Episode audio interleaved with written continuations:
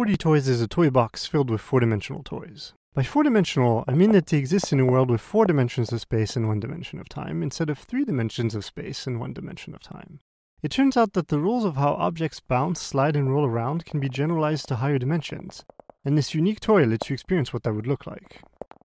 So I thought I would show it to you, and in the process explain what the fourth dimension is. So here's a stack of 4D hypercubes. To us, a 4D hypercube kind of looks like a regular 3D cube sometimes, because even though these toys are 4D, our universe is only 3D, so we can only see 3 dimensions out of 4. I'll explain soon, but first I'm to grab this hypercube and throw it. I knocked down that pile, and some of the cubes even got knocked into the fourth dimension, so I can't see them anymore. Here's a ball pit filled with 200 hyperspheres. I can move along the fourth dimension and see all the hyperspheres I couldn't see before.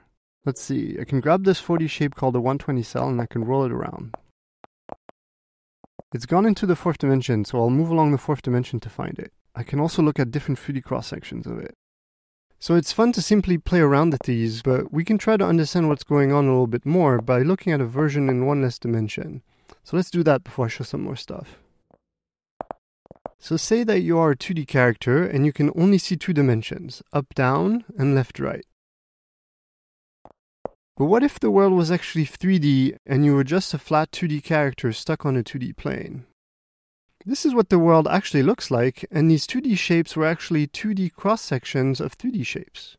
I can move this sphere back and forth in the third dimension and see how its intersection with the 2D plane gets smaller or larger. But a 2D character can only see two dimensions out of three, so let's go back to their perspective from inside the 2D plane. We do keep the 3D view in the bottom left corner though. So these 2D shapes don't behave like a 2D character would expect 2D objects to behave. For example, this red circle seems to mysteriously float in midair, but we know it's actually just the cross section of the red sphere. The slice does not go through the center of the sphere, which is why the circle looks like it's floating. If the red sphere hits another sphere, it might bounce into the third dimension and disappear from our slice. After bouncing, the square shape seems to mysteriously change how many sides it has and gets smaller and disappears. But we know that's actually because it's a cube and it moved into the third dimension. It's still hard to predict exactly how the shape changes though. And now let's move the 2D plane we're standing on along the third dimension. The circles shrink and grow and the squares morph because we're changing which slice we're taking. It might look weird to a 2D character, but for us 3D being it makes sense. It's kind of like taking an MRI. Each 2D circle we see is only part of a 3D sphere. Okay, now back to 4D toys. In 4D toys, instead of a 2D being living in a 3D world, we are a 3D being living in a 4D world. So we can only see 3 dimensions out of 4 instead of 2 out of 3. And instead of seeing a 2D cross section of a 3D world, we see a 3D cross section of a 4D world. But otherwise, many of the same things happen, just in one higher dimension. These 3D shapes don't behave like a 3D being would expect 3D objects to behave.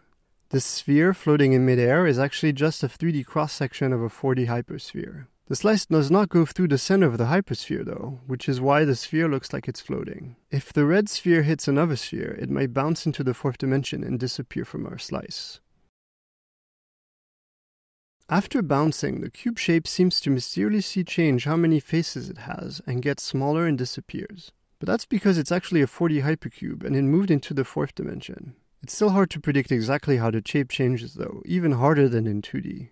If I move the 3D plane along the fourth dimension, the spheres grow and shrink, and the cube changes shape. But what is happening is only that we are taking 3D cross sections of the actual 4D objects. Each 3D sphere we see is only a part of a 4D hypersphere. However, unlike last time when we could pull out the camera and see the entire 3D world, here we can't see the entire 4D world because our universe is only three dimensional. Okay, let me show you some more stuff.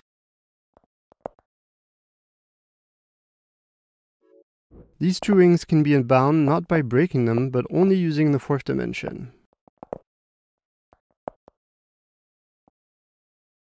This is a 4D shape with 24 faces that you can use as a fair die. There are others with 5, 8, 16, 120, and 600 faces.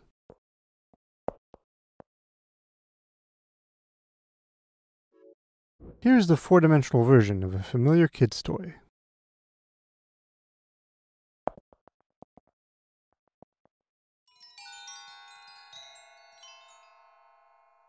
Oh, and you can try fitting this hypercube into this hyperhole. You're basically a kid playing with toy blocks again. They're just 4D toy blocks.